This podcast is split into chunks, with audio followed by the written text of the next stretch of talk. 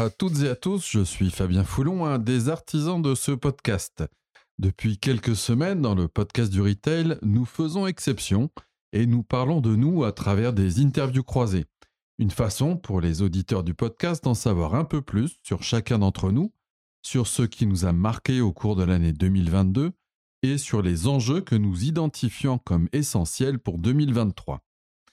Aussi aujourd'hui, j'ai le plaisir d'interviewer Philippe, Philippe Vincent, notre expert stratégie et concept et aussi le fondateur de Retail and Detail.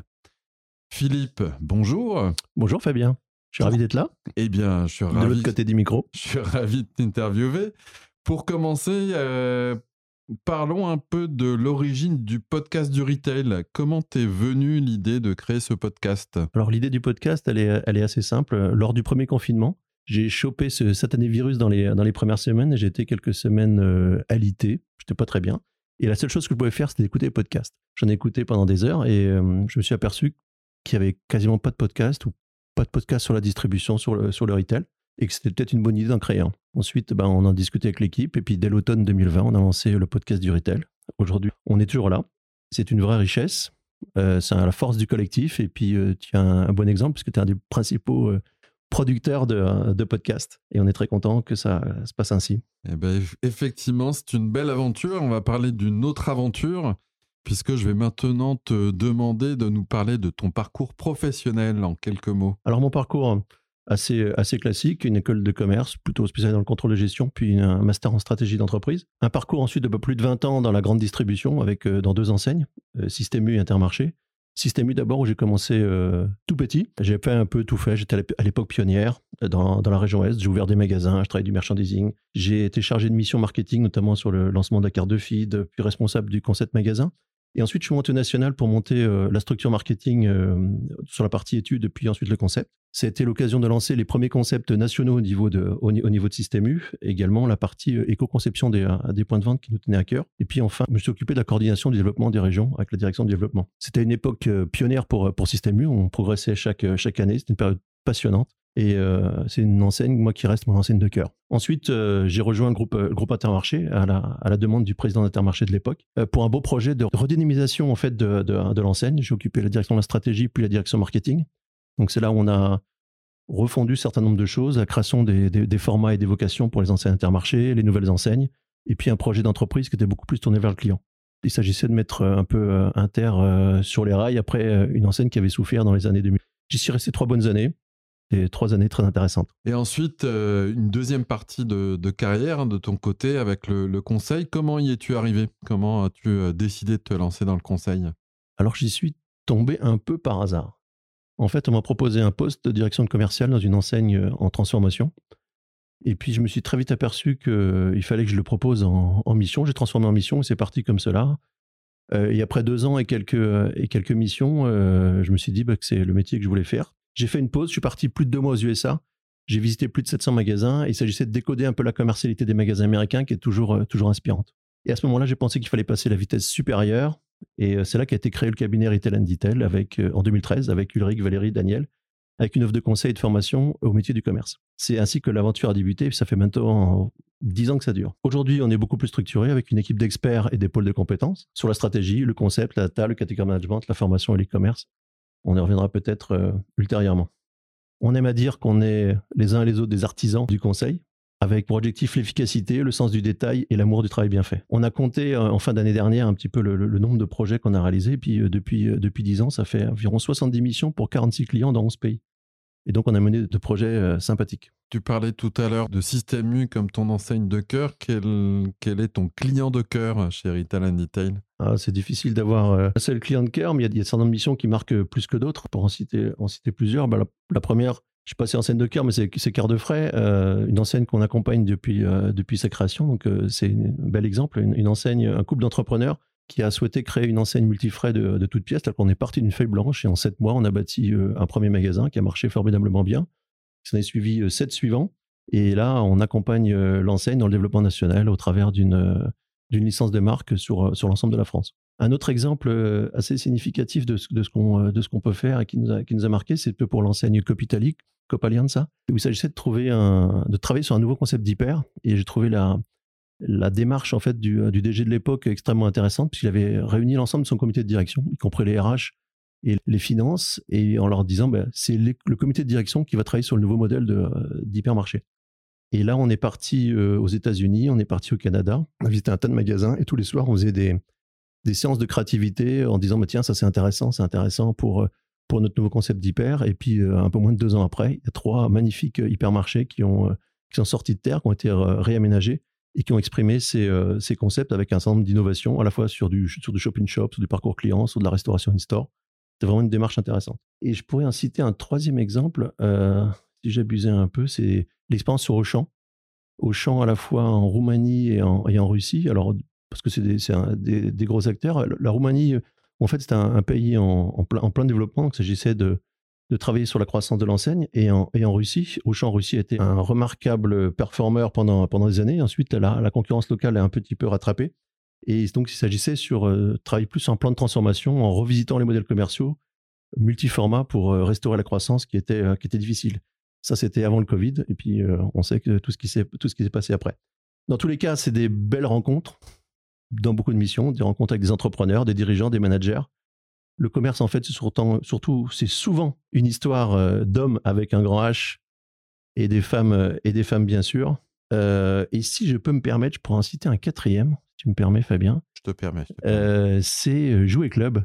Jouer Club, alors il y, a eu un podcast il n'y a pas très longtemps avec Jacques Bedos, le président de Jouer Club, et j'ai trouvé la démarche intéressante de cette, de cette enseigne qui était de dire, et de son président, c'est de dire, ben, on a des jeunes adhérents. On a créé euh, Génération Avenir, qui est un groupe de travail avec les des jeunes adhérents, à la fois pour les faire travailler sur de l'innovation, et puis pour en faire les futurs administrateurs, les futurs gestionnaires de, l'enseigne.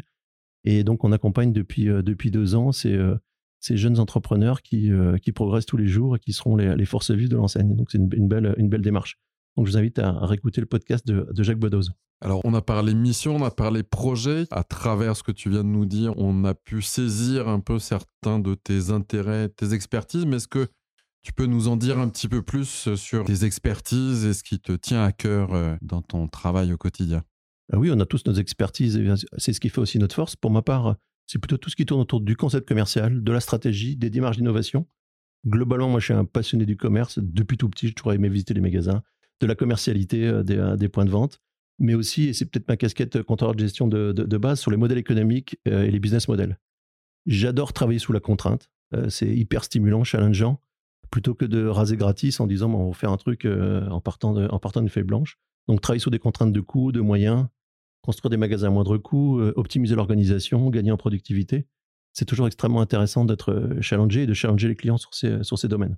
En tout cas, c'est toujours donner une vision, euh, un cap pour nos, clients dans nos, missions, identifier des leviers d'action avec un, pragmatisme et de l'opérationnalité.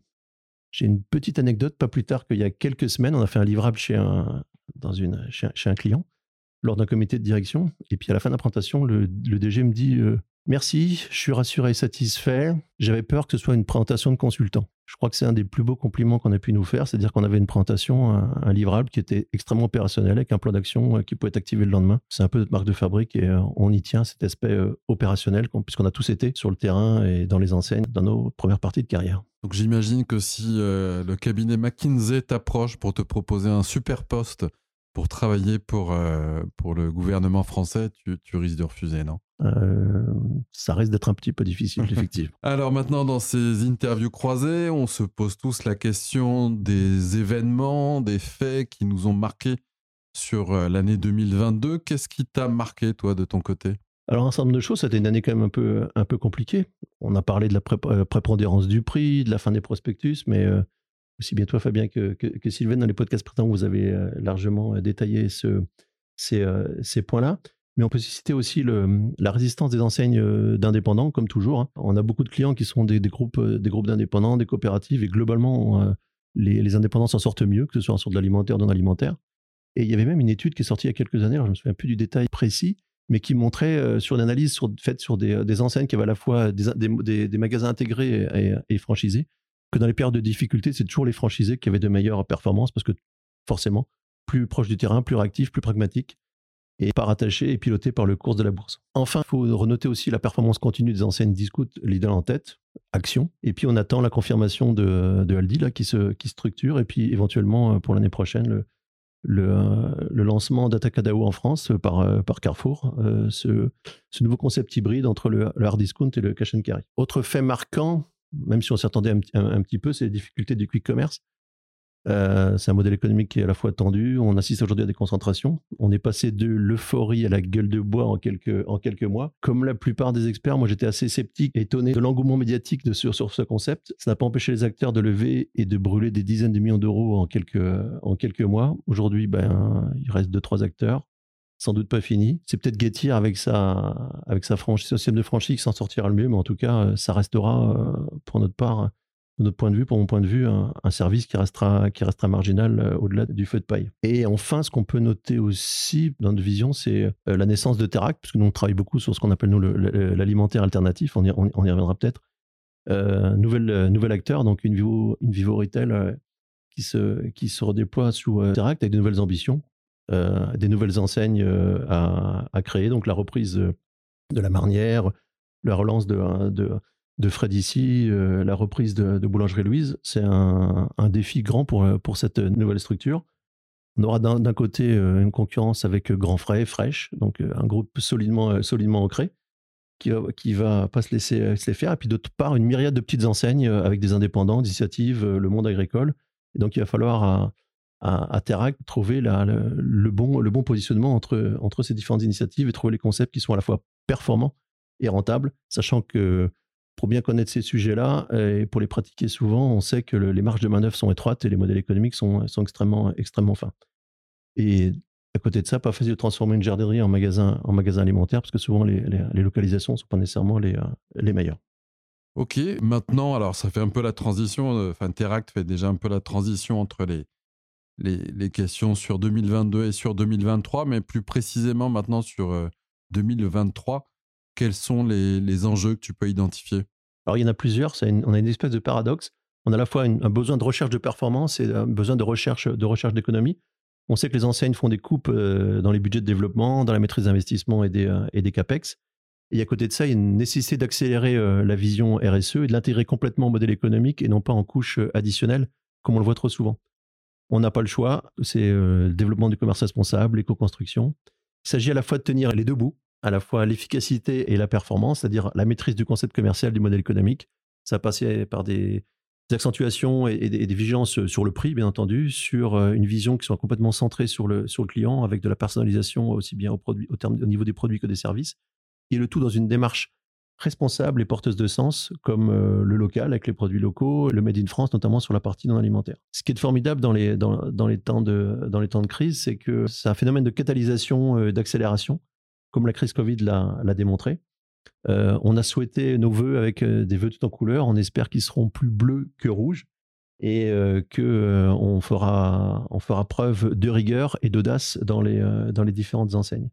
Nous, on pense qu'il faut être rigoureux sur le court terme, mais avoir de l'ambition et de l'audace pour préparer l'avenir. Quand les temps sont durs, il y a deux attitudes, soit se recentrer sur soi, faire le dos rond, ou se projeter sur l'avenir et étudier les opportunités. On est plutôt sur cette deuxième, cette deuxième vision quand ça redémarre, c'est la prime à ceux qui sont le mieux préparés. Et nous, on croit beaucoup à notre, euh, au commerce alternatif, que ce soit alimentaire ou, non alimentaire. On a parlé euh, sur fin dans le podcast des épiceries de proximité, du bio, du magasin de circuit les, les, les multifrais. Et je pense qu'il on a, euh, il y a de belles cartes à jouer pour les enseignes qui sont sur ces, sur ces, sur ces formats-là. Et à propos, justement, à propos des, du commerce alternatif, est-ce que tu aurais un, un, petit scoop à donner à nos éditeurs Alors, un petit scoop pour les auditeurs et, et pour créer un peu de, un peu de teasing, on, va, on va créer les rencontres du commerce alternatif. Alors, on n'a pas encore le nom précis, ça ne serait tardé, mais l'idée, c'est d'avoir une, une, journée, une session d'échange, de partage sur les initiatives du commerce euh, alimentaire alternatif, avec pour objectif d'éclairer, d'inspirer ce, ce, nouveau commerce. Donc, on va, on va travailler avec, euh, avec toute l'équipe pour vous préparer un, un programme euh, sur mesure avec des interventions et des conférences et des tables rondes. Et donc, rendez-vous très bientôt pour en savoir, pour en savoir un peu plus. Eh bien, écoute, euh, Philippe, merci beaucoup pour ce teasing. Merci surtout d'avoir euh, accepté de passer de l'autre côté du micro et de partager ainsi euh, ces réflexions, ces différentes informations aussi sur ton expertise, ton parcours professionnel. D'avoir partagé cela avec tous nos auditeurs. Donc euh, merci beaucoup pour cela Philippe. Merci Fabien. Pas facile de passer de l'autre côté du micro. Merci pour euh, cette, euh, cet entretien. on vous souhaite à tous une bonne, une bonne année colorée et on espère vous retrouver bientôt sur le podcast du Retail. À bientôt à toutes et à tous. À bientôt. Vous avez aimé ce podcast? Alors abonnez-vous au podcast du Retail, laissez-nous un commentaire et ajoutez 5 étoiles. Et retrouvons-nous sur les réseaux sociaux.